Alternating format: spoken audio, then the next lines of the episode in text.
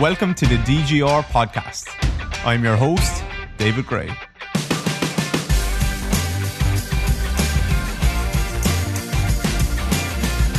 Hey guys, today's guest is Joel Smith from Just Fly Sports. Joel is based in Cincinnati, Ohio. He is a man who wears many, many hats, and I'm always impressed at how he can seemingly easily interchange between these hats. He is a strength and conditioning coach, he's a track and field coach, he is an author of several books. He has a new course online called Elastic Essentials. He is the host of the Just Fly Performance podcast. It's a podcast that I've had the pleasure of being on, I think three times as a guest now. So we've had some good chats on the over the years on over there on that podcast and off the podcast as well.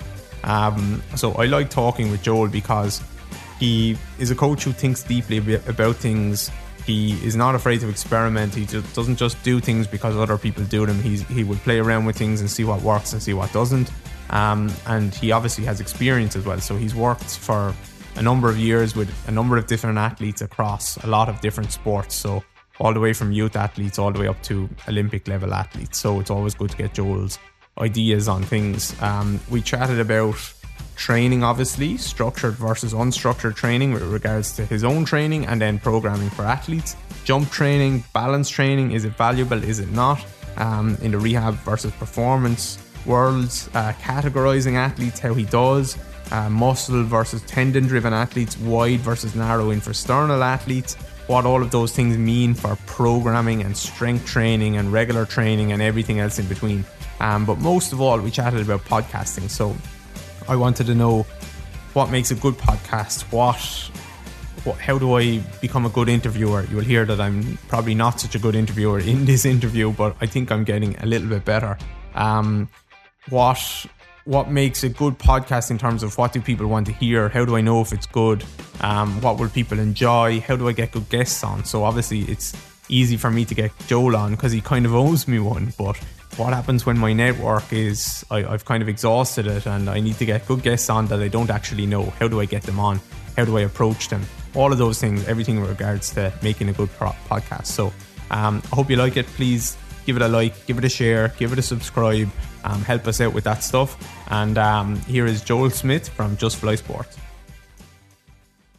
I'm a bit nervous. Yeah, I, it's interesting. I could tell you usually are used to being on the other side. So I get yeah. it. Yeah. Yeah. Um, just make just make some jokes and you know it's fine. Yeah. I, I I'm it's usually I get to um I don't know. Usually it's like it's actually easy because it's like it's literally just asking questions and it's I mean, you know, I like to talk. So hopefully yeah. I don't say something stupid. Yeah. Well, I was going to ask you about like I was going to ask you actually some questions about your, your podcast. Oh, yeah. Because um, obviously this is episode one, and you're on. I read on your website it's on episode two seventy seven, and you've had one hundred and ninety six unique guests.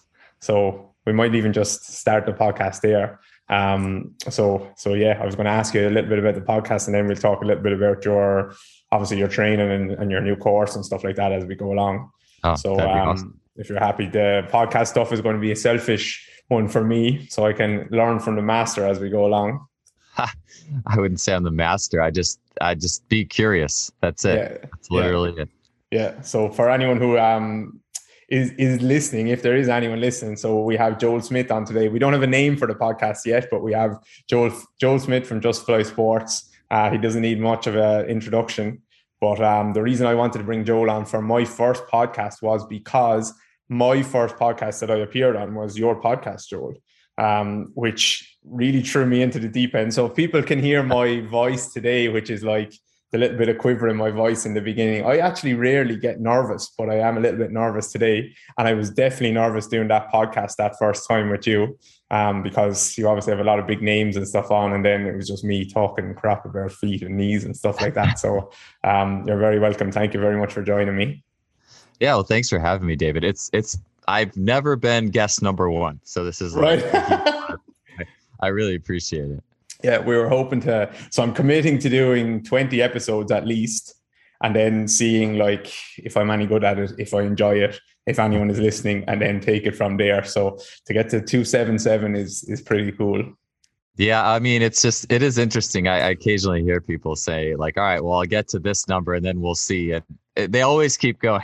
so yeah. I'm sure someday you'll be up to 277 or more. So yeah, man. Yeah, what um, what's your biggest like if you had if you had one big piece of advice for me to get to get to there? Now it's obviously like in anything, it's not just about num like getting to a certain number or whatever. It's about quality. Like so, is there is there a big thing that you would say?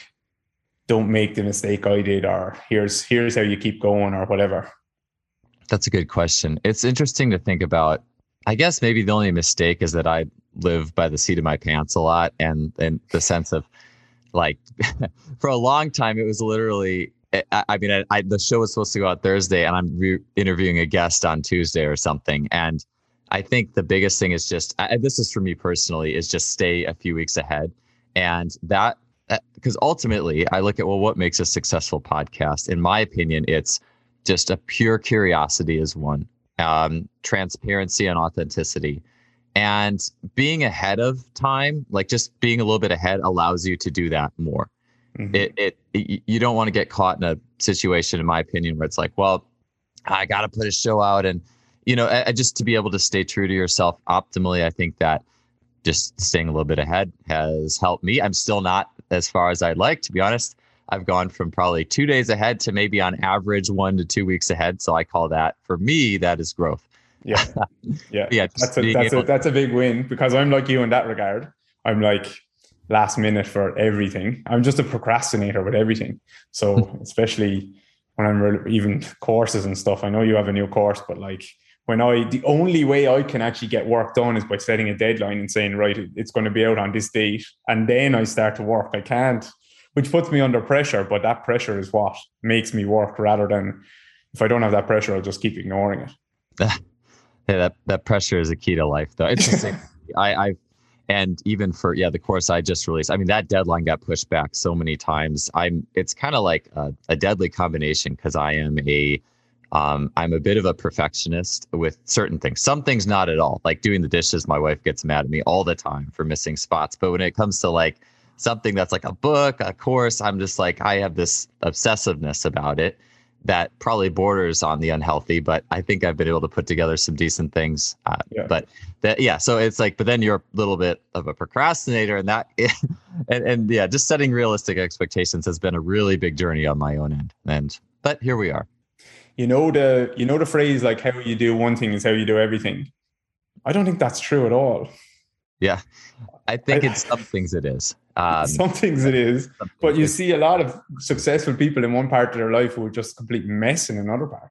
Athletes in particular. Yeah, I, my first main boss uh, I, when I was coaching track at a place called Wilmington College. It's just a little NCAA Division three school, and this is when I was very admittedly unprepared for life. I'd gone through the education system, had six years of college, and this you could probably detect some of my viewpoints in me saying this, but I jump into my first job and it's a lot of organization and recruiting and all these things that take um, my strengths are very much curiosity. I'm a little ADHD, a little bit, and and very like you know seat of the pants ideas and then this job requires very like fixed you know you know, organize a recruiting notebook, be proactive in calling, be a year ahead of sending letters out, and all this stuff. And I'm like, this is the opposite of me. And then I remember, I remember very distinctly my boss telling me one day he looked at my workouts on the board. Uh, and he's like, wow, this is like the only thing you're organized in. Like, this is, you're like, if you were like this in everything, that'd be awesome. So I, I definitely, and I don't know why I remember that. It's just kind of funny. Maybe it was just something that was very important for me at that time in my life. Um, but I've tried to take that mentality and like, like organizing my workspace very thoroughly and just little it's like little one percents every year mm-hmm. so I'm, I'm getting i bet you it's it sounds like then you've you've almost flipped in some ways where your work stuff has become more structured and now your training has become less structured but from listening to you over the last couple of years that's hilarious. That's actually 100% true. It's it's I just literally did a podcast that'll go out in a couple weeks uh, with Austin Jochum talking about that line between order and chaos mm-hmm. and how I mean on the my fascination is is you're you're so right as I used to be much more structured and I still am in many ways if I'm writing programs for online clients and things like that. But even in that context, I'll oftentimes have two warm-ups, you pick. or I'll have I try I'm trying to build in more and more options to allow their own intuition to be a part of that process and that's really important yeah. uh, much more than I would have thought 10 years ago I used to just think well what's the best program you can write to hit the biggest part of the bell curve and you know and then you can make a book about it and whatever and it's not that way it's it's so it's like this it is this spectrum of order and chaos that allows you to yes have a structure that is the the masculine the yang the there must be a frame to the house. But then once you have that frame, allowing the flow to happen is the magic that I think we don't like. The field is very good at structure. There's all sorts of certifications and organizations and mm-hmm. saying how do you do this, but there's a lot less talk about how do we allow that athlete's intuition to come out and really connect with the session. Yeah. And that's how they learn too, right? Is like actually having to think and, and say, what like does that exercise feel better for me or does that one feel better for me? and like I I struggle with that definitely because I fall more on the on movement side of things. I definitely fall more on the the chaos side with when I'm mm-hmm. when I'm working with people. Now I'm I'm quite structured in some ways, but when they get to a certain point, I need to start to influence and bring in more of the chaos side of things. And it's more, it's not even chaos, it's just making them aware of their own body and, get, and making them make their own choices and things like that. I think that's how people and um, that's a it's it's very tough in the rehab side of things. And I think because the risk is there, right? The risk is it's more there's more risk involved with that than being like here's the exact thing that you should be doing. But they don't learn that way at all. Yeah, that's interesting to think about. Yeah, rehab being more it, it I think a lot too about I don't know maybe we can talk about this, but I, I, was just thinking the other day of how important it is for athletes to occasionally. I mean, hopefully they don't, right? But when they do get hurt, that draws in such a different part of the the psyche and the approach to the movement versus your typical training. You kind of take for granted you're healthy. But so oftentimes athletes will have an injury, they're overtraining, they're doing whatever, they get hurt, and then they actually rebound off that into like a personal best. And mm-hmm. I I was thinking about how do we take these pieces of rehab uh, that are so valuable there where we have to go internal and we have to go back to the basics. And then we can take it out into you know that more chaotic and open environment. And then i also was thinking about and i'd be curious we can talk about this too but like the idea of that i've been really into um, like the uh, Edith Weiss, like Marv Marinovich, ProBodX, like the the discs and the water bags, and mm-hmm. um, not so much from like the um, all the fancy exercises you, you can do with the water bag, but more just the idea of it's a little more chaotic. You know what I'm yeah. saying? And even that in the rehab. Uh, yeah. yeah. Things. And with that, like, so the perturbation that you get from balance training or something like that, I've seen you. I wanted to ask you about that later on with some of the discs that you balance on and stuff like that. The order and chaos thing is interesting because I think the more chaotic the environment, the more simple the body actually has to become. And Frans Bosch talks about that, where that's why the co-contractions are are there in our bodies to try and make things very simple. For instance, if you're walking on if you're walking on ice, if you see, see someone walking on ice, like their body has to, they won't, they'll they'll walk with like flexed knees and and they'll take more shorter steps and all of these things because the the environment has become more chaotic. So the body has to become much more simple. And that's an interesting thing to think about. Mm. That's why sometimes I think, you know, people, some people talk about functional exercises when they're doing balance stuff and stuff like that. It's more functional. And they think that maybe sometimes I'm promoting movement. Maybe sometimes you're actually promoting move or not promoting movement in that regard because you're actually forcing the body to stabilize much more and become much more simple body. So it is an, an interesting thing to think about that like and then sometimes you can have a more more movement which might mean more chaos by putting your hands on something to balance as you do a split squat a half field split squat or something like that. You get the balance in your body so then your your body can move through more range of motion which you might might call more chaos. I don't know. So that's just a bit of a. I'm going to try and avoid them soliloquies as, as I go along. That's not that's not what I intended to do, but it's just an interesting concept. You're you're totally right. I was um, there's one exercise it's out of the ProBodX book uh, where you have um, again it's funny because sometimes I'm like you you have that archetype of like the circus you know in the gym like where you're doing too many things and maybe that's the way how you just described it is a way to say this isn't a circus because in the sense of you, there's some people on instagram they're doing exercises and there's a million things going on mm-hmm. uh, and i do think a, a, level of complexity and i talk about this in the uh, the course is making the body work at high velocity to coordinate is really important but when there's too many degrees of freedom and it's like well what's really happening and there was an exercise in the ProBodX i was doing where the front foot is on a disc with a uh, like a little hard point uh, knob on the bottom. So your foot has all these degrees of freedom in the circular plane. The back leg is on a physio ball, and you're doing a split squat there. Mm-hmm. And that's a very, I don't know, like a lot of people say, well, that's just a circus kind of thing. Like, but as you were saying,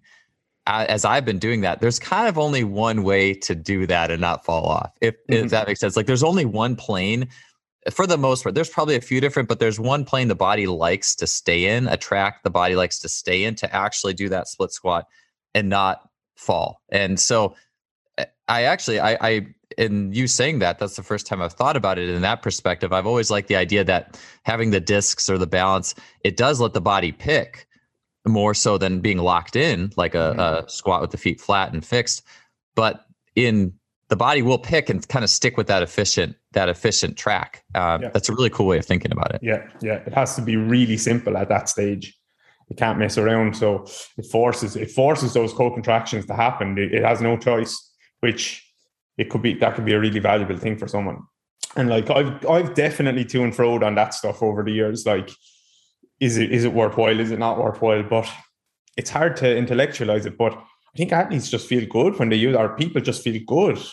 And I can't explain why they feel good all of the time, but they feel good when they use some of that stuff. And some, we can't quantify like, oh, would I have prevented injuries here if I use more of that stuff? It's hard to, it's impossible to say, but like, just, just giving people a challenge. And I think I heard John Kiely, who you've interviewed, I think in the past, say when you when you can give an athlete a task where they're they're concentrating on something but they don't they couldn't tell you what they're concentrating on.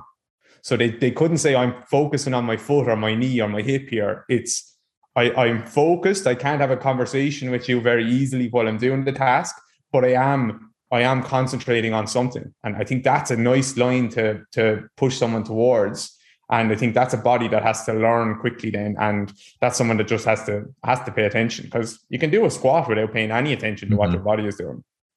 Yeah. Same thing with so many rehab like TheraBand stuff. And I mean, you could just totally go through the motions. It would be mm-hmm. interesting if you wanted to quantify, like if you could quantify brain activity with different like do a balance disc now do just a clamshell what what's the difference in the engagement and how the brain is learning yeah, exactly, man.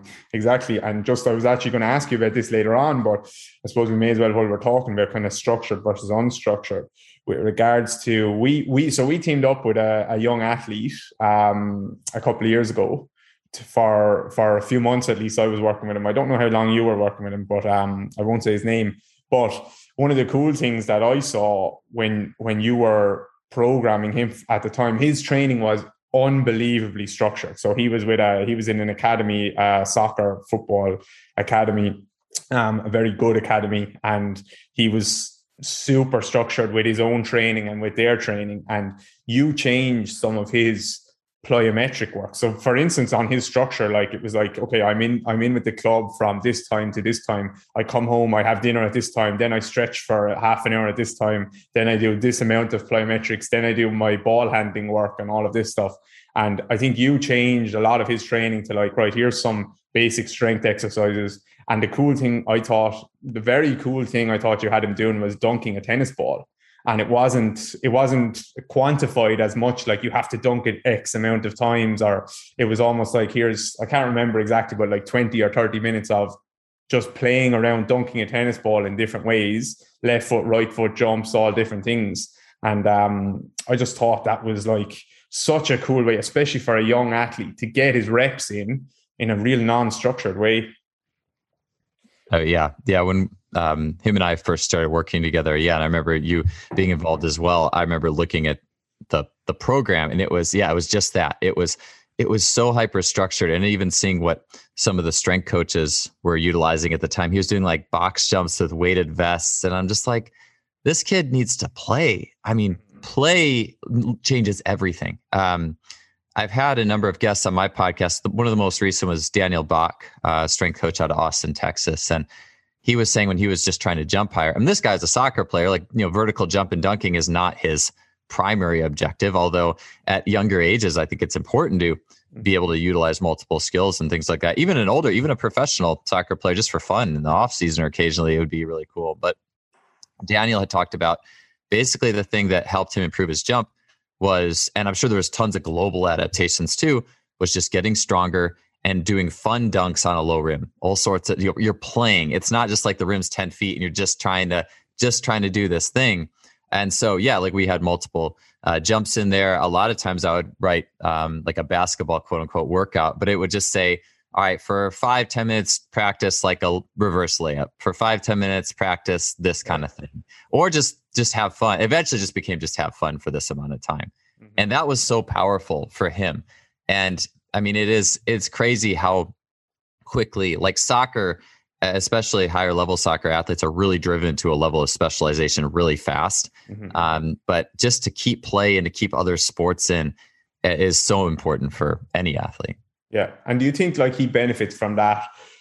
One, just from it not being structured, and two, it's like like the system has a task here. Like the fun part of it is obviously a big part, but the system has a task which it has to focus on. It's not just like you jump as high as you can for X amount of reps it's actually like there's an end goal, and the end goal is put the tennis ball, dunk the tennis ball here, and now your body has to organize around that. Is that is that your your thought process there? Like, so does the task doesn't necessarily matter. It's just that there is a task, an end goal, and you have to think about that rather than just measuring yourself all the time on how high I can actually jump. Yeah, absolutely. Just just having a task and watching the body figure it out. I, so oftentimes uh, I was at uh, Rafe Kelly, who's been on my podcast a couple times. He had a human movement retreat called Return to the Source, and we were talking about coaching one day and cueing. And there's research that shows that it was something as to the tune of uh, feedback was given every every rep out of ten, like for whatever they were doing, like maybe sprinting or mm-hmm. know, whatever it was. And then there was another one where feedback was every other, so every other attempt. And then there was one where like only one out of every ten things was you gave feedback. So you do it ten times and then the coach said something one time. And the most effective thing was where the coach said something only one time out of 10. It just shows how powerful learning machines we are.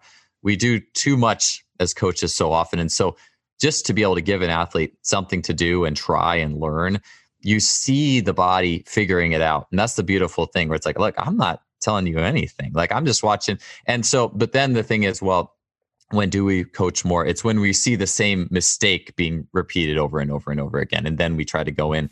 But uh, one of the things I like about dunking is it has there's certain things that just have cultural significance. You, I don't know if you call movement archetypes, but things that like a kid growing up, it's like I want to do this, and I want to dunk. Is I, there's something that's just more than just a skill. Like if I said, "Hey, go jump on that rock," okay, cool. Like I'll go jump on that rock. Mm-hmm. Uh, but there's something that's more electric to like, yeah, I dunked it. There, it just is a feeling that flows through your body. It energizes you. You could say it releases more dopamine or whatever. I don't know. It's just, it's fun and there's something that's really meaningful in there. So I, I, I like the idea of dunking things. I don't know how that would go in an ancestral, you know, play or whatever. It's probably more of a modern thing to have a rim and a hoop and you know whatever. But mm-hmm. I just I think that that's no matter what sport you play. I think the the ability for to dunk something is is yeah. powerful. Yeah, I think one of the things in Ireland is obviously we don't have much basketball, and we have we have Irish sports like Gaelic football and hurling, but they're played on a they're played on a big pitch, a big field, and it's hard to do much on your own. Like it's it's very hard or with two people. Like yeah, you could go up and hit the ball 100 yards to each other and stuff like that. But one of the things I'm really jealous of, kind of on the the basketball, especially I've learned this from just working with people and talking with people from the states over the years is like you can just go out and shoot and jump around and stuff and you can do that for as many years as you want you can do that like you can you can do that until you're 60 70 years of age and i think that's that's so cool that you just need literally a rim and a ball and you can make your own workout and stuff like that. And we really, Irish sports definitely struggle with that. Even with soccer, I think it's good because you can get on a two versus two pitch or something like that.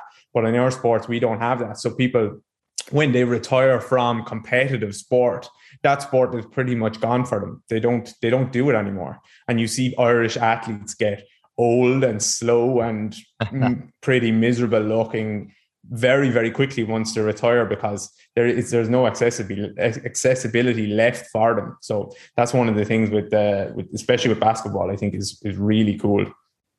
I think it'd be funny to have some sort of um like score associated with people post sport like 25 and up what are you doing? Are you enjoying it? You mm-hmm. know like like some sort of well movement well-being beyond age 25 scored by countries um, yeah. i i uh, Frank Forencich, who was uh, he's like a kind of like an anthropologist, likes to study like the ancestral movement, what's the core of who we are as humans. And when he was on my podcast, actually the last episode, he was talking very favorably about basketball because not only is it like you said, it can be very individual. There's creative, like you can practice moves, but there's mm-hmm. also a rhythm. Every time that ball bounces, it's rhythmic. And I yep. think there's something that tunes the body. It's just like there's something about a bouncing ball that's really cool and being able to tune that up with your body as well. Yeah, the noise of that. Yeah, big time. Um, with your new course, Elastic Essentials, is that right? Yeah, that's it. Yeah, I have it. I haven't dived too deep into it yet, but when so that's I'm, and I'm looking forward to. But when you say when you say elasticity, Joel, or when you talk about elasticity, or when you when you might say that's a that's an athlete who is an elastic athlete, what does that mean? What do, what what comes to mind in your for you when when you talk about someone in that way? Yeah, that's a good question. So my um, I'll just prelude that to saying I, that course uh, when I started strength and conditioning um, when I was 20, 21, I had my first experience as a strength and conditioning intern, and honestly, I I really had a poor experience. Like I didn't want to be a strength coach after doing that because all it seemed to be was here's some lifts, yell a lot at the athletes, do it this way. And there was really no respect paid, as I saw, to athleticism. And I don't think I could describe it at the time, but what makes someone athletic? What makes someone reactive? What gives someone just bounce and speed? And so as I progressed through, I eventually did fall back into strength and conditioning. And in my eight years as a full time strength coach, I started with a very um, very mechanistic model. Like you're going to go in you're going to do your typical movement prep. We're going to basically lift dumbbells and barbells the whole time. And i as i moved through i started really taking the barbells and dumbbells slowly out they're still in there at the end but um, they ended up in a much smaller proportion and i was filling that space with a lot of body weight stuff primal human skills games body weight isometric holds um, things that were much more, I feel like you play with your body weight. So let's optimize this thing. And so, long story short, I would consider the elastic athlete to be a master of uh, storing and returning elastic energy. Mm-hmm. And the that starts with the foot, uh, the ability, if you're a land athlete, probably not if you're a swimmer as much, um, but if you're a land athlete, it starts with your ability to interact with the ground to store and release energy. There's the pronation and internal rotation elements. But then also that goes beyond to how do I work with my own body weight? So oftentimes we see athletes and we're like glorify this is someone posts themselves lifting and the first thing you see is their face tense up and just all these excess contractions happening all over the place falling into this like glorifying this like concentric oriented rigid approach. So we're like stat we ignore the feet and then we ignore the ability of the body weight to work fluidly. And so basically it's just it's just prioritizing how we store and release elastic energy prioritizing uh, how we approach body weight and then when we do utilize uh, barbell training means how do we not overcoach those to the point where we're locking athletes out of you know the ability to internally rotate and to actually go through that release pattern of energy so just storing and releasing being a master storer and releaser of energy is one way you could put it. Yeah, on the like the neck and jaw stuff. When I'm when I first work with a with a whoever, let's say they have back pain or like hip tightness or whatever the hell it is, I can't ignore the neck and the jaw and like that tensioning up above. I I pretty much have accepted that I'm going to have to clean that up with anyone who's been heavily into the gym for a number of years. That like I just asked them to posterior tilt their pelvis in the smallest way and they clench their jaw every time. And it's just like I'm just using the most most high threshold strategy I can find to do every single movement. And that's a very expensive st- strategy to be using on your body. And it just it is it is it is good like if i can tense every single thing in my body to lift the weight and, and stuff like that. But when i don't have an external load on me apart from gravity obviously like do i need that all of the time? And i i want i want to be able to go up through the gears. There is like in motor output there is like let's say a 0 to 10 in that regard but do i want to go from 0 to 10 all the time or do i want to be able to hit a 6 or a 7 without having to go full on clench every single thing in my body. So um, that's that's an interesting thing. Do you think? Do, do you? I've heard you probably say before, and I, I I I don't know if you still subscribe to this, but like, would that be the same thing as then describing someone maybe as like a muscular versus a tendon driven athlete or a, a fascial driven athlete? Is that kind of the same thing, or is that? Would you still use those type of words?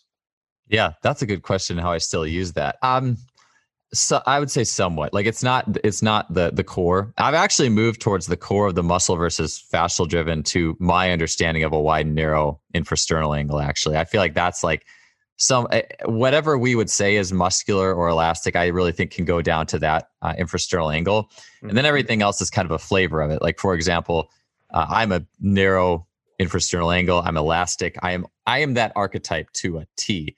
Uh, however, like what you were saying uh, with like I put a lot more muscular flavor on that than I should have. And a real big moment that hit me that I had become so much more muscular in nature versus my old, like maybe 17, 18 year old Joel playing basketball, just getting up and dunking, like no warm up, just going up and bouncing off one leg and dunking like no problem. Um, I was doing a, a depth jump in, in some uh, photo sequences for my book, Speed Strength. And so I was like, I don't know, I was like 34 at the time and I looked at my face and neck when I was doing that depth jump. And I, I couldn't tell you 100% that I didn't do this when I was younger, but I would say I probably didn't. But like all the muscles of my face and neck were just like striated out in in reversing this depth jump, and I'm just like, I don't think it's supposed to be like this. And and I could see that happening over time. Just think about holding a barbell, think about holding a bar for a back squat, think even a front squat where there's compression, right? Like you're in that, Pat Davidson calls it the zone two, where the elbows are straight ahead and you're still compressing the upper body. Mm-hmm. And I mean, that's that's not to say that a level of jaw, like there are certain muscles that definitely need to be on. Mm-hmm. Uh, one of the lessons I learned from Adarian Barr was talking about. We had a day. He, I think he called like turtling your neck or something. But even this this it's hard to describe, but basically it's like imagine you're sprinting and everyone listening to this, go out and try it when you run. But like, um, just imagine your whole head subtly, maybe one centimeter, just kind of like compressing down towards your your collarbones, mm-hmm. not like chin down, but just everything vertical straight down, just this very subtle compression. And you actually, I've, I've felt it really helped you actually to run a little faster because you do need some, if you're sprinting, if you're doing something explosive, there needs to be compression in the system. Yep. But then there's also excess where everything is just turned on. And I'll leave it with saying this is I, uh, one thing I want to get into now that the course is done, I can relax a little bit. Is I spent some time learning the Alexander technique, if you've heard of that.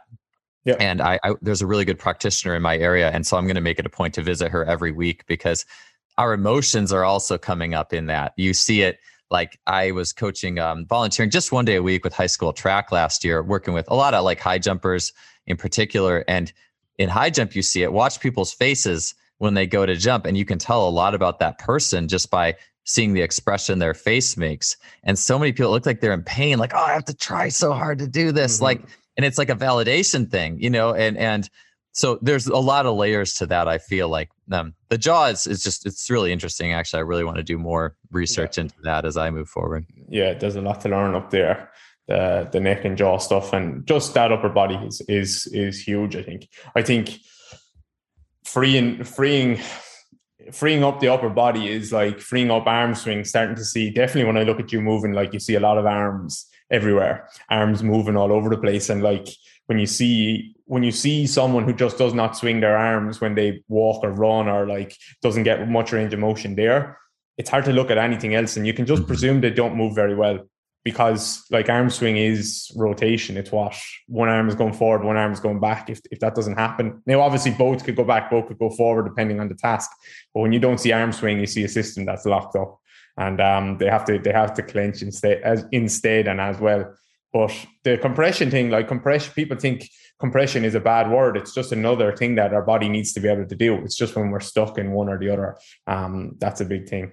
But yeah, the, the tendon versus muscular thing is interesting to me because I, I do struggle with that, thinking of things that way because is, is what what allows us to take advantage of our tendons is someone who is better at overcoming muscle slack at their muscles. So I, I think so if someone if someone's foot hits the floor and their muscles can contract quicker or get an isometric at the muscle quicker, then the tendon is going to stretch and, and we're going to have to use that tendon in a different way versus the muscular athlete then is going to have to lengthen the muscle more to overcome slack in the muscle and then use the muscle more to push them off.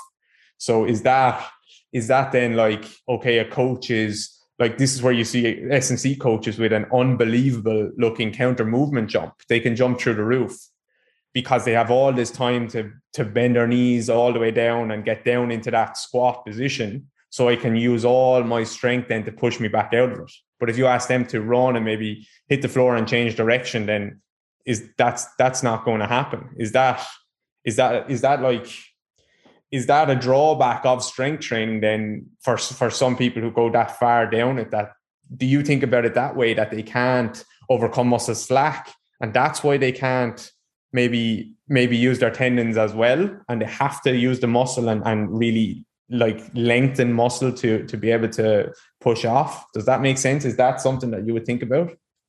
Yeah i think i know what you're asking there. And so that yeah like basically you outside of the wide and narrow isa just another categorization being, well, your standing vert's awesome, but then once you go to running vert, you can't do it. And I think there's a lot of things that go into something like that. I do mm-hmm. think, and this is another reason I've gone to more the ISA than even saying you're really tendon driven. I mean, mm-hmm. some athletes who have like really long Achilles, yeah, you could make the argument they're more tendon driven. They have a longer, bigger tendon that stores and stretch. there's there's a lot of it's really complex, and the the reason maybe I don't use those terms specifically so much anymore um, it's funny like i'm looking up like i'm trying to search for like this this you know concise answer. But name me an athlete no matter how sloppy and how bad who doesn't use their tendons right? Like yeah. you you have to. You have to. So i guess the question then is how it's almost really more and yes you can condition tendons. They can get stronger and connective tissue can get stronger and there's fascial integration and i think that you can definitely leverage that more than others. Um, but i think a lot of it is just how to use joints. And for example, with the vertical jump type thing, uh, there's there's many factors, but someone who can't take their vertical well into running things, you could say that they have a problem transitioning the foot to like an active class two lever mode where the heel can get off the ground early enough to allow the Achilles to store and release quickly. Um, so that could be like one of it. Another thing is uh, muscle driven, a good standing vert, but bad running could have really bad internal rotation. So if they're going to do a double leg jump, for example, maybe that lead leg has a hard time inward turning to stop their momentum. Mm-hmm. And that could go even all the way up the chain into what you were saying. Like maybe they have no rib movement. Athletes, it's funny because this just hit me like a year ago, and I'm it's probably mostly because of you, honestly, is athletes who have just really struggled to jump off the run and especially two legs. And it's almost like the two leg running vertical, I feel like is that's a more functional vertical in some ways than a single leg because you have to have two legs doing two different jobs. You have to internally rotate the lead block leg, which you also then need up the chain, some upper body, some rib mobility. And I had one client in particular I was working with who just really was terrible at a he was a volleyball player and was really terrible at a running two leg jump. And I noticed he just really couldn't internally internally rotate that front leg. And then mm-hmm. I started to think about it more. It's like this guy's ribs are just as stuck as you could possibly imagine he has no choice. Like mm-hmm. we could do all the internal rotation drills in the world and nothing's going to change that much. There will be a level of change, but it will not continue until he can learn to unlock and unwind that upper body a little bit more. And so I think that it's just there's a, a total like I guess you call like motility of the whole body that works together to really unlock this reactivity once you get beyond the standing vertical. Yeah, yeah. And looking at like you're I think you're right there with looking at like the ISA infrasternal angle for anyone who's not listening, and uh, or for anyone who, who isn't sure of that term. And I think looking at the joints like makes makes a big difference because I was only saying the other day to someone like you can look at the muscle. The muscle can trick you, and you can't really tell what's going on here. You can't really tell what's going on with the tendon. But if someone just doesn't move the bone, if the bone or the joint isn't able to move, they don't have access to range of motion. Like that's you can actually tell something from that. You can infer something from that rather than making a guess around is the muscle strong enough or weak enough, or is all of these other things that is really just a massive guess, or is it activating or not activating? Like, I'd rather say, does it get into the position? Does the bone, the joint get into the position where it loads the muscle in that way? And with that, like, that lack of internal rotation that you're saying, obviously the internal rotation is putting force into the ground, and internal rotation is of, of the front leg is also getting length into the glute max. And that glute max is it's helping it overcome slack so that it can contract then or it can it can move into a concentric position and push. So it's it's it's it's looking at the movement of the joints, obviously something Gary Ward talks about a lot it's such an easier way of deciding can you can coach someone for the rest of your life to try and do something but if their joint can't get there they have no chance of doing it so bones don't lie i don't think yeah, I think it, it, there is like a general are you muscular elastic? Yeah, mm-hmm. the ISA, you can look at it there. But then to go into any specific skills, you do need to expand your tool set and say, okay, you can't do this. So what joint isn't moving like it's supposed to? And why isn't it doing that? And how can I help you get there a little bit more? Um, other than that, and I think that I think about that a lot though, in the sense of this is where again we we really have to respect the self organization of athletes. A lot of athletes are really good compensators, and they found really good ways to work around these mm-hmm. deficits. Um, there's a um, in the the basketball or vertical jump world. There was a guy, Justin Darlington, uh, and I spent a lot of time watching this guy. He's like a six four pogo stick, like get, can touch the top of the backboard and a two foot jumper.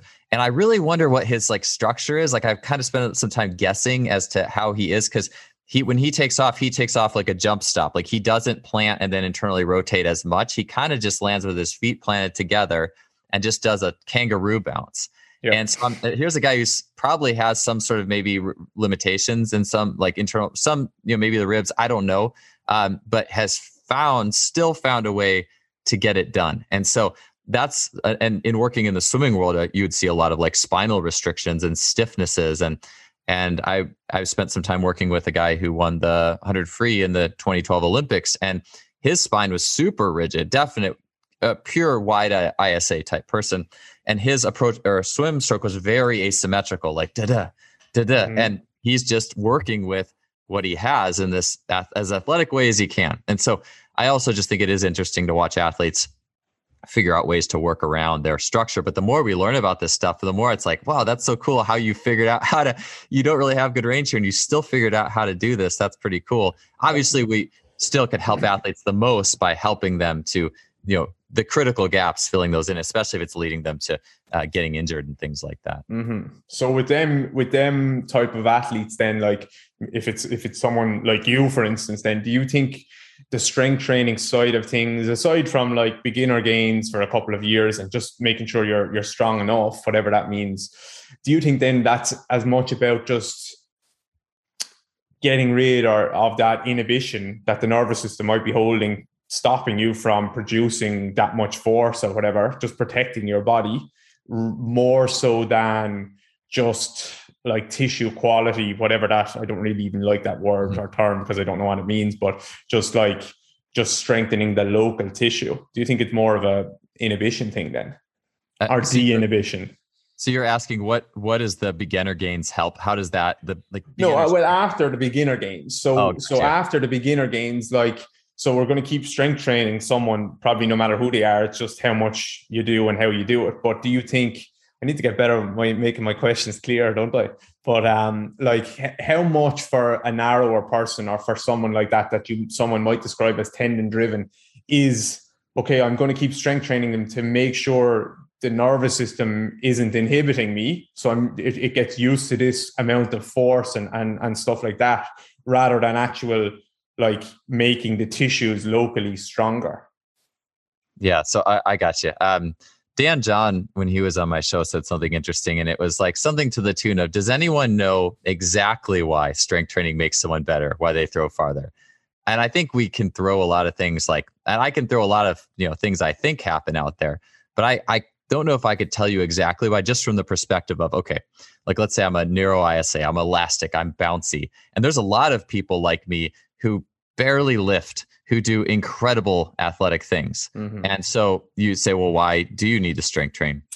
I would say, just if I had to rattle off a few things from the top of my head, I would say, yes, there is like in moving slower, you have a beneficial effect for the tendons, the muscle tendons, those like a health related effect. And I think that's cool.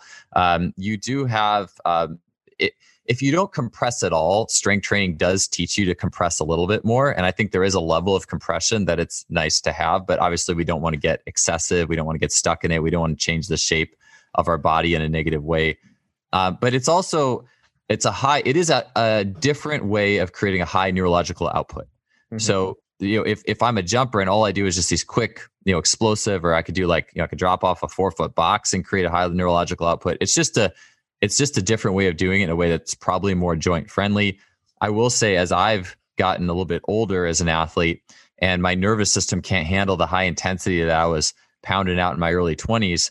I mean, when I was jumping my best as a high jumper, I was pretty regularly, not often, but like I hit my best, my best track meet ever at 21 was three days after a really heavy two thirds back squat for a triple. Like, and that just potentiated my nervous system. It just fired up. It fired up my nervous system. It's not like it created any other likely adaptations that were anything outside of that. Mm-hmm. So there was that uh, level to it. But now, as I've as I've gotten a little older, and my my general disposition for narrows is actually to leave the strength training a little bit more higher reps. It's a little more general. Um, it's usually designed in a way that minimizes compression, like the compressive ability of the upper body to lift. So I will likely give like a safety bar. Like if we can do yeah. a safety bar squat, we'll do that because then the arms are down. You can't lift the weight by compressing harder. I mean, a little bit, but like mm-hmm. the upper body factor is less of a, a, a, thing that's helping you lift the weight. So, mm-hmm. and then I'll leave the neural outputs to a little bit more of the the plyometric stuff and that and the sprints and that kind of thing for a mm-hmm. narrow. And then you know, you could play around with feeding in some of those lower rep potentiations. But I look at the athlete I was in high school, and I was a good athlete in high. I mean, if you want to look at pure function, pure elasticity, I wish I could dig up an old dunk video that I had in a dunk contest when I was 18. I I remember it's on my friend's old like VH, a v, it's on a VHS somewhere. So this is this is literally 20 years ago. But I just remember watching how I got up off the ground. And it was like, as I was running up to the hoop, it looked like my heels barely hit the ground. And again, I know the heels are important, but just for the sake of this specific function, if I would have wanted to play defense, I could be flat footed. Mm-hmm. So I mm-hmm. could do that. Um, however, it was like my heels would barely touch. And then I would just explode off my forefoot and just, just, I kept going up. I was like, man, this is crazy. And in that time of my life, it was not a lot of it was bare, it was like sets of 10 step ups and occasional squats but not a lot and it was just a lot of basketball mm-hmm. and a lot mm-hmm. of like plyometric and a lot of sprinting and i ran hurdles and track and all that stuff so um you know i did just fine then without it you know? So it's just like i feel like it's it's a narrow it's a tool you can use every now and then just don't get carried away with it for yeah. the heavier stuff. Yeah.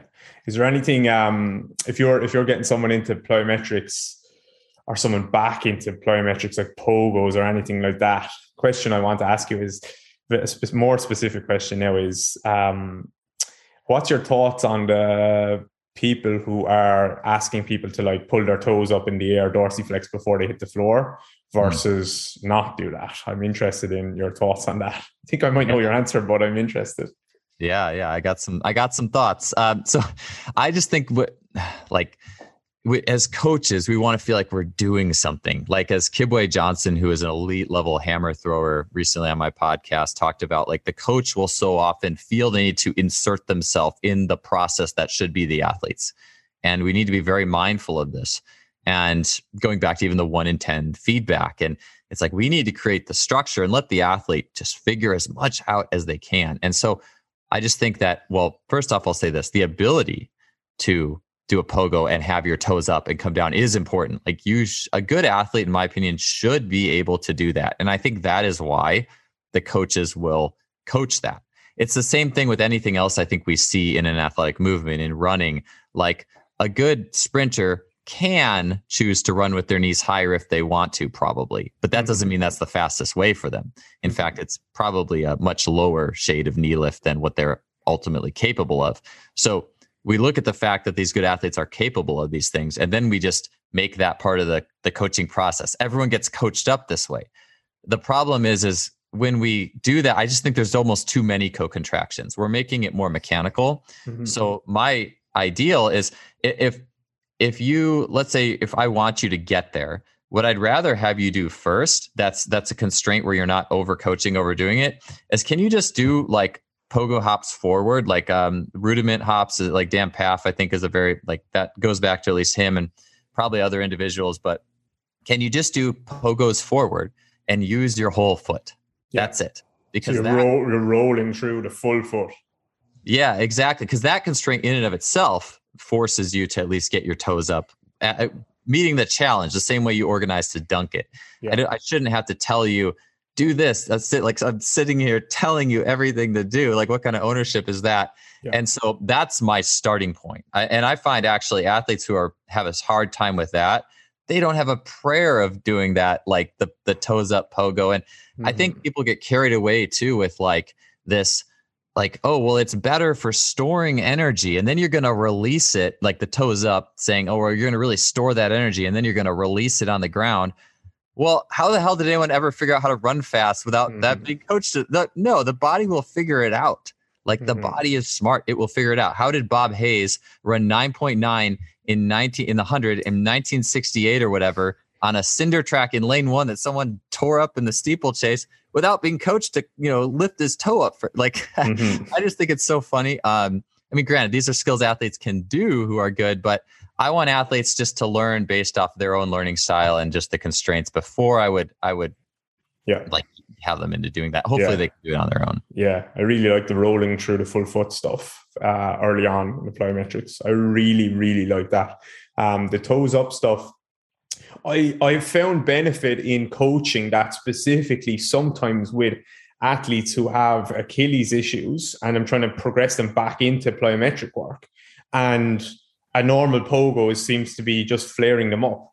And I like getting them to pull their toes up and and like almost think about dorsiflexing before they hit the floor seems to help. But I wonder if that's because it kind of puts them in that stretch position already. And so they're not stretching as much when their foot hits the floor. And so it's actually just taking away, it's, it's almost like a regression of that for them. Because they are, when you go and run, like contrary to popular belief, like you're going to plantar flex before you hit the floor.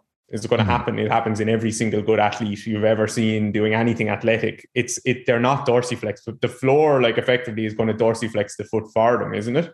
Or at least that's what I see happening. Yeah. So, so there. So that yeah, I was just I was just interested in your your take on all of that stuff, um, because plyometric stuff it's an it's an it's an interesting one. It's a hard one. There's a lot of like very good coaches out there talking about that, like making sure the toes are up dorsiflex before the foot hits the floor. And um, I think it can be useful, but I try I try my best not to. That was a selfish question. I'm one. I've been wondering very much on on on your thoughts on that. Oh yeah, I got actually I have a couple there. So I will say, and I talk about this in Elastic Essentials, is um, in context of the whole foot hitting the ground. I do like uh, just having people uh, experience the constraint of simply uh, lifting the toes. So not dorsiflexing the foot intentionally, but yeah. you're just lifting the toes off the ground. So you're just not letting the the tips of the toes touch the ground. And uh, the way I feel like that constraint changes things is because it just allows athletes to experience only the arches of their foot. Yeah, and maybe their big toe too. Yeah, uh, only the big toe. The big toe too, I guess, is probably touching, but like it really puts them into the midfoot. So now, what's my midfoot doing? And I find even as well, I had this experience. I was um, working with a client. Uh, he was just trying to jump higher. We were out in a park somewhere, and I was I had a lot. So many of my ideas come in the middle of a training session. I'm like, oh, like let's try this. And so it was it was actually go jump and to the hoop, but you have to like lift your toes up when you do it. And I tried it myself. I was wearing minimal shoes, and and I would ch- anyone who's listening to this, just try it next time if you're doing like a box jump or running a jumper at all just try doing a jump lifting just your toes off the ground and just notice how it changes it and for me it just it helps you to get off the ground way faster because sometimes uh, the toes can actually be on the ground too long like they're just get kind of get mushed and especially if they're they're they're kind of like more flaccid like they're not like have that like gentle hook to them, not gripping, but like a gentle hook. Mm-hmm. Like they can almost mash on the ground too long and you lose all this tensegrity in the foot. And so just mm-hmm. Some just experiencing what it's like to move with the toes off the ground can help you to feel what it's like to be really tied in directly to i feel like the elastic system and elastic output. So that kind of probably does sound maybe it sounds a little bit like i'm contradicting myself like uh, but the reason i wouldn't coach full dorsiflexion in the air in context of running is is because and like you said i do think for some people it could elicit something that could help them but i wouldn't want to make a habit of it because um, dorsiflexion through running. So if I'm running and I'm, I'm and I'm cognitively thinking dorsiflex, that actually prevents it actually causes me to put on the brakes a little bit in mid stride. It mm-hmm. actually is a little bit of a break. Um, and you so often if you watch elite sprinters run, and especially ones who haven't been overcoached into it, as the swing leg foot is passing right by the stance leg knee, that foot will usually be in a level of plantar flexion. It usually it's only going to be dorsiflex if they were coached into it. Yeah. And as Adarian Barr talks about, um, that plantar flexion actually fits with the falling action of running, whereas dorsiflexing intentionally is kind of like this very vertical, rigid, like I'm trying to fight the ground, uh, you know, like that kind of mentality. Mm-hmm. So yes, I think it can offer a key to maybe some greater stiffness, mm-hmm. but it also you're robbing Peter to pay Paul. Yeah. In, in the grand scheme of things, if you're always coaching people to run that way, so yeah. Um, yeah, that, I hope that makes sense. Yeah, it does. Because I think I see that, you know, when you're training a little bit of pronation with someone or something like that, and I actually see some people contract tibialis anterior so hard to pull their knee forward on top of the foot. And they're never going to pronate the foot in that instance because if the top, like if the knee needs to come forward, that means uh, hopefully I won't get too complex for people, but the top of the tibia needs to like fall and drop forward which means the bottom of the tibia almost needs to move backwards relative to that. But if the if the front of the ankle is tensed really hard, then it's actually trying to pull the distal end of the shin forward as well. So now the knee isn't actually dropping; everything is just being pulled forward.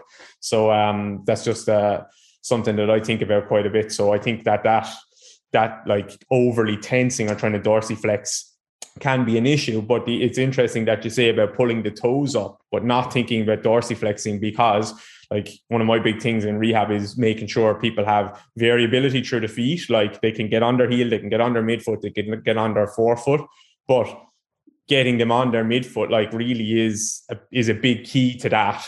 But the journey to the midfoot is important. So making sure the heel can move so they can yes. get into the midfoot.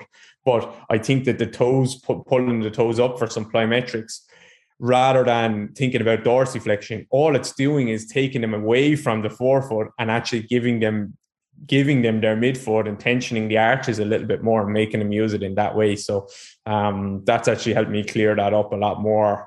The, the, the toes up versus the dorsiflexion completely. Yeah, that, that's that's very helpful. So thank you for that.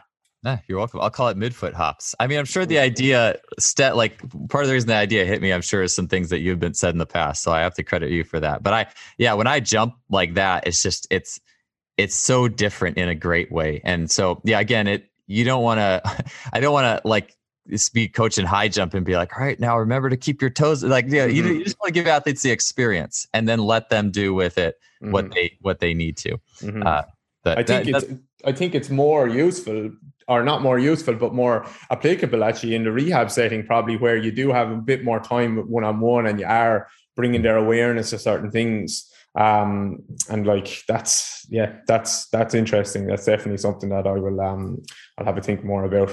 Um, okay, I want to be respectful for of your time. I have a few questions about the podcast that I want to ask. Sure. Um, so firstly, Joel, what like when you hang up from a guest, finish the podcast, you've done it, you've done the interview. What makes you excited to say, I cannot wait for that episode to be released? Like what does what do you think is a successful or a really good interview? That's a good question. So from a I guess a selfish point of view, it's I that I learned something that I'm really excited to put into practice, either with the next client I'm working with, writing a program, my own training. A lot of times, what, whatever I'm going to do in my next training session. And although that sounds selfish, it's like I, what uh, comes out, gets outputted into client sessions always starts with something I'm messing around with. Mm-hmm. And so that's, yeah, that's probably just it. Is something that's, like, man, I'm so excited about this piece. Like I'm excited to, I am really thrilled that I learned that, and so hopefully, you know, I'm I'm excited that other people will too. Yeah, uh, I would say that's. The, do you think that transfers over? Where is there times when I'm sure there is, but is there times when you finish a podcast and you're like super excited, and then that podcast just doesn't do well at all? yeah, there have been those, and those actually are times I'm not like I don't know. Like, I'm trying to think of some specific examples. I think the biggest ones there are the ones that are more um, very right brained, like things that go into like mental training, like a lot of these things that aren't as quantifiable. And therefore, I don't know why, just a lot of people don't, maybe they just aren't ready to be there quite yet. Mm-hmm. And I mm-hmm. think that pays, there is something where a lot of people will say, oh, it's 80% is mental. All the sport is all mental, but then no one does anything about it. I think yeah. the same reason that no one does is the same reason those podcasts don't get listened to as much as I would like, but I still will continue to put them out because I find them highly intriguing. But kind of stuff along those lines, um, eh, that that that's in more in that right brain, more yin um, mm-hmm. atmosphere of things den- tends to sometimes not be. Uh, although lately, I feel like some of those have been, so that makes me happy. yeah, because yeah. the ones, the ones that like, I suppose the ones that people are super interested in listening to are the probably the things that they're already good at. And they probably like agree with the person that's talking and all of these things. They've probably heard them talking before. And then maybe it's the other ones they actually need to listen to and, and will pick up more from. So that's definitely something i will uh, i will think about. When you when you think back of your to your first few episodes or whatever if you were to listen back like what what um what mistakes did you make inter- as an interviewer um, I think just I, I don't think there's anything I could have fixed in, in the sense like I, I had to evolve and but I think the big mistakes are are just the thing that's evolved is just being just nervousness. Like and it's still I still struggle with it in the sense of like being very mechanical, being afraid to just um, be fully authentic. And I, I still struggle with that. And even when I'm putting together the pre-roll for the show, like people don't know this about me, but I'll agonize over did this sound right? Did I introduce the guest and not kiss their ass too much, but also show that it was interesting? You know, like mm-hmm. I I really uh so so still just I look at like, you know, someone like Joe Rogan who just doesn't, you know, just throws it out there, or people who just throw it out there. They're fully themselves. And that's something I'm still working hard yeah. on. And I feel like I that that is directly linked, I think, to eventually the success of ultimate success of my podcast. And I think the world just needs that. We're at a time where the world needs just this direct authentic- authenticity. I, I was just not to derail. I was just finishing a book of uh, about Winston Churchill uh, when he was um, uh, he when he was meeting with Franklin Franklin Delano Roosevelt right after the bombing of Pearl Harbor. So this was like massive. The Americans were going to join the war, and like Roosevelt was going through like the hotel like to go meet with Churchill and opens knocks on the door and like Churchill's in his room like butt naked like with a cigar or something and he's like something he had a security guy with him and the security guy Churchill was like well this is how I am like let's this is how I am I have nothing to hide like let's talk. And I just this this rotund you know guy who and I just that that strikes me because it's like this is who I am I have nothing to hide let's talk. And I just I'm trying to embody that more and that's that's something that from day one I think has been growing. Yeah man I love that I love that and I I think because whenever I go on a podcast as a guest, I don't want to get the the questions beforehand. Some people send questions, some people send like a vague kind of thing where here's the topics I'd like to discuss. Either way, I don't really like to read them because I feel like I'm starting to rehearse my answers in my head then. And it just doesn't feel as authentic. So I'm but maybe but but that's just me. Now if I invite a guest on and some guests i didn't send you any questions. Maybe i should have but like some guests i, I knew we'd be fine because we could just have a chat but like some guests will probably want a list of questions and very specific topics. And do you think that takes away from an, an interview or do you just think that's personal personal preference it's it's definitely personal. Like I look at um like Christian Thibaudeau's like neurotyping stuff, like the type threes, the people who are very like like the endurance runner, the person who's hyper organized. They want the questions ahead a lot of times, and they want to know what. some of them will even like write out what they think they're going to answer for it, because yeah. if nothing else, sometimes more for themselves. Uh, and then some people like don't tell. I don't want to know. Like like Christian Thibaudeau himself doesn't even look at the questions if I send them. I don't think because he just wants to go off the cuff. Like he wants it to be super organic. So I just think there's there's just different people out there. Yeah, yeah. Um, how long is how long is an ideal podcast time wise? Ah, well, for me, editing it uh, or or paying someone else to under an hour. Um, but I don't know. I, I mean, I think that sometimes to really explore a topic in its thir- like in in its due is anywhere from 60 to 90 minutes. Beyond 90 minutes, it can just get a little, you know, yeah. I mean, some topics you can. Um, yeah. yeah, I like 60 to 90 though, somewhere in there. Cool. How do you vet your guests? Uh, like, how do you decide who you're getting on? Um, that's a good question. You know, I was really in when I first started this whole thing. It's easy. It's like who's all the all stars in the industry? I'm going to talk to all of them, all the people I look up to, all the you know, and then like you said, it's been 190 some unique guests, and I don't have people like scouting for me. It's it's just me looking for different guests, and so. Mm-hmm you know a lot of times at this point it's it is repeat guests but it's also it's almost like you're building a giant tree in the sense of okay here's this school of thought here's all these people that were involved in that school of thought mm-hmm. here's this school of thought and you get recommendations from different guests on who they would like on um, but a lot of it is just i think it's just me and i find just i'm reading i'm learning and i see someone intriguing and then that's where the i think the older that when I started, Joel would have had more hesitancy there. Like I would have been like, I'm just going to stick with these safe guests in the sense of everyone knows them and they're, you know, up to, hey, I'm going to, I'm going to, this person's really interesting. I'm just going to interview them. Let's just see what happens, you know? And you learn so much from that. It's like you're just slowly painting the picture, this huge picture. And so it's just poking around and just not being, you know, just, just being, um, having that thing to go after the interview and just mm-hmm. see what mm-hmm. happens. Yeah. And my thing, I the thing I'm kind of struggling with when I think about po- like starting this podcast is if so if if I listen to your podcast, let's say, and I trust you as a host and as a coach and all of these things, then I'm kind of trusting you to bring on a, a guest that kind of at least they know what they're talking about with regards to what they're talking about, right? So my my trust of you has been extended onto that guest.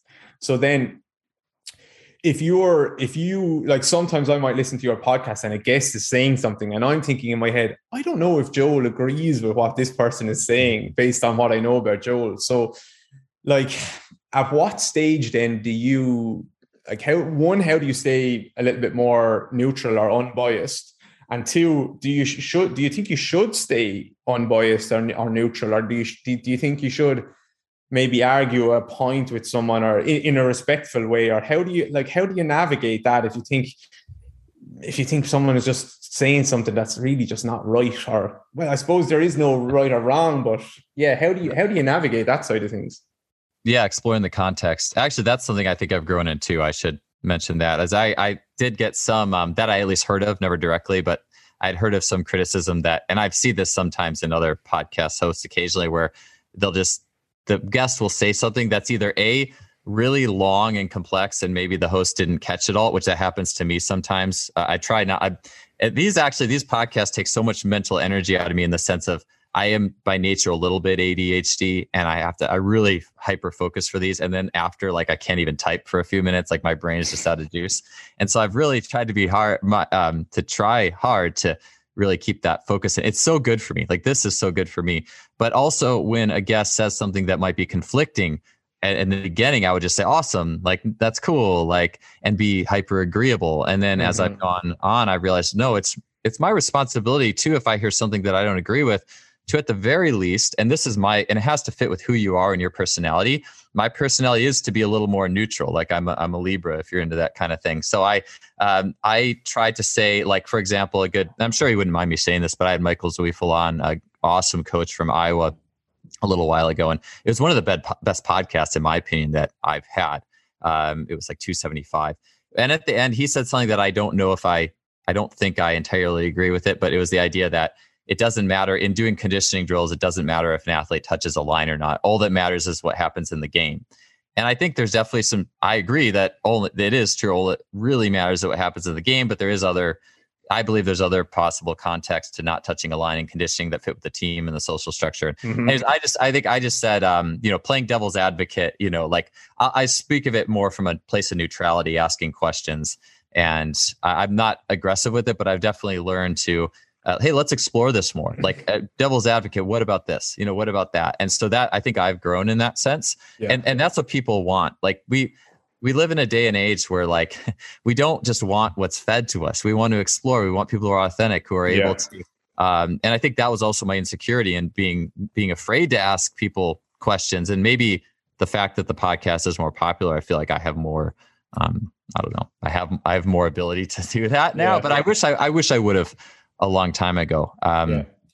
Anyways, that's that's, that's my that's my that's my biggest not fear like, but that's my biggest thing I've been thinking about like because I obviously have different ideas, I suppose, to a lot of people in the industry with regards to movement and stuff like that. And I respect everyone's ideas, and I don't think there's a right or wrong, but I don't want to fall into the trap of being just agreeable with someone just because I'm on the podcast. Whereas, because I think there is like, there's obviously a lot of coaches listening to your podcast, and probably a lot of young coaches and stuff like that. And a lot of people who like critical thinking is a problem in the industry where people just someone says something and everyone else just agrees with it for especially if they have a big name or whatever so i think you have a responsibility or i have a responsibility to, to not just agree with something that i don't agree with because yeah. That might make me feel good at the time and like it keeps the podcast maybe flowing and feel, make my guests feel good but maybe a lot of people are taking an idea that is is not is not the best idea then. So that's something that I'm gonna I'll probably mess up a lot over the next while, but um I'm gonna have to work on it. Yeah, I think it's all, you know, if we ever had to be a news anchor someday or whatever, or interviewer on a major network, you know, how would that person how would that person go about it? Yeah, it's it's definitely something I'm sure you'll it'll be very natural to you the more you do for sure. Mm-hmm, mm-hmm. Um, what was I going to ask you? What how do I get some big names on? Obviously, I know you, so you can come on. Um, you you you owe me you owe me a podcast. So oh, I, I, few, I, owe you like five podcasts, and I have a few other people that owe me a podcast. But um, like, is there is it just a matter of of being consistent with the podcast, and then as the listeners go up, then people are willing to come on, or is there a secret little is there a secret email you'll send them if you if you don't know them and you want to get them on?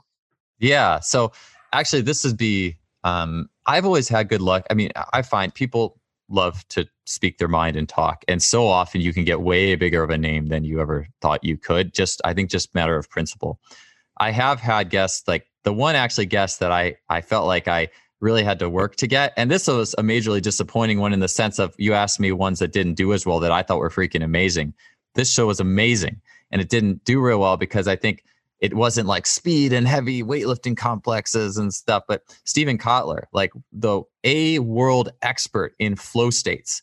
And and again, it maybe it's more a little bit of the right brain. It's not like something you can take and apply to your athlete in XYZ one, two, three formats. Um, anyways, there was an awesome show with Steven, brilliant guy. And um, but I had to, I think I sent them an email and like I I may have sent them a couple and it took like six months. And finally, someone, and I don't even know if it was related, said, Hey, would you like him to be on your show? And I was like, Oh, like I was like celebrating, you know, um, so excited. And so I think there's just a level of persistence too, you know, and mm-hmm. if you mm-hmm. really want to have a guest on, I think eventually it'll, it'll happen. So mm-hmm. yeah, I, I don't think anything, the way I like to think of it is I don't, at some point, I don't think any guest is out of reach if you want them to be on your show uh, enough. So I'm going to listen to that podcast. I haven't listened to it. Um, yeah, check yeah. it out. And I don't want to, like, for me, I want to be. This podcast for me is going to be about two things. One is like, one is selfish for me, where I want to connect with people and talk with people and hear ideas and stuff like that. And two is I do have a feeling that I want to like give back to like in a weird way, like give back to the industry or help other coaches connect with people that I think have good ideas and listen to people who I think have good ideas. And I think my Instagram like is kind of selfish in a lot of ways where I do an Instagram like I do Instagram posts to sell copies of my products and to promote myself and stuff like that. And like that that's it. Like I'm not I'm trying to give out good information and I'm trying to help people, but like it is a selfish pursuit. Ultimately, I would probably delete my Instagram if I wasn't selling anything. Um, I would probably delete it in the morning if I won the lotto or something like that. So, so like that's a selfish pursuit. But I don't want the podcast to be that. I want to bring and talk, uh, like give, give people the chance to to spread their good ideas. I think so. So um, yeah, and it doesn't necessarily have to just be talking about gym stuff or anything like that. I want to be able to interview different people from different fields because obviously, if you're in any way open minded, you can learn something about coaching from anyone or any book or a business book or anything. Like some, there's always lessons to learn from people who have developed a, a certain amount of excellence in any field. I think so um, yeah, I'm going to try and try and delve into that. Even if even if some of the episodes aren't as popular, let's say, I'm going to try and make sure I have a little spread of topics. I think. Yeah, I'm um, sure you'll do great. We'll see, man. Um, what last last maybe last question? What's who's been your best guest or like your maybe your best three guests? I will give you. Oh, David Grey. Apart from me, of course. Gosh, that's uh I don't know. It's like you're asking me, it's like uh, you know, I have two kids. It's like you're saying you're asking me to say which my favorite kid, you know. So I, yeah. I don't know that I can give you an answer there. I, will ask a better I'll ask a better question. So this might be this might be easier. Out of all your guests, let's say you're stranded on a, a, a uh-huh. desert island and you have one week you're going to be stranded for. And you can bring three guests that you can know, like, okay, I can learn so much from these three people for the for the week, who would they be? All right, so um, actually, I'm going to go with four. Sorry, I just I, I am kind of thinking no, about only three. Ah. no, you can have four. You can have five if you want. Okay, yeah, I, I'm going to go with four just because I, I so just I don't know. Yeah, four might sprout the learning too much. So okay, well here's a so I'll go with different uh, spectrums of the polarity. So one, um, Actually, I, I could do three. I could do three. Uh, so one would be a Darian Barr. I haven't seen him in a while, so I'd love to keep learning from him. You know, mm-hmm. there's always so much like stuff. You know, so many ideas that would happen with there. Uh, another would be Logan Christopher, uh, who's like herbalist, mentalist, like naturalist, like all these different abilities. Uh, strong, old school strongman. Like so, there's like the inner mental game. So Darian, you have biomechanics. Logan, you have just like that inner mental game. And then uh, Rafe Kelly. Uh, I actually spent time with him in Washington, but like uh, parkour and human movement and more like the the meaning of movement. So the the meaning of why we do these things. So there you have a little bit of that element. So i have my my three um, you know maybe i'd like to have some more like strength stuff in there. I was thinking of having a strength guest in that four but i don't have barbells likely or dumbbells or so that doesn't matter there anyways. So i'll, I'll yeah. take those three. That'd be a fun time. Yeah man they sound like um that does sound like a fun time definitely. Uh, Joel, it's been a pleasure. You're a star. Thank you so much for for coming on. Um, hopefully, hopefully one of one of many podcasts that we can do. And um, hopefully it doesn't crash and burn along the way. Hopefully I'll be figuring out how to actually upload this episode and all these those other things along the way that people don't see. So um, yeah, thanks very much, man. You're a star. You're you're welcome. It was an honor to be on and an honor to be guest number one. I, I can't thank you enough. You're welcome, man.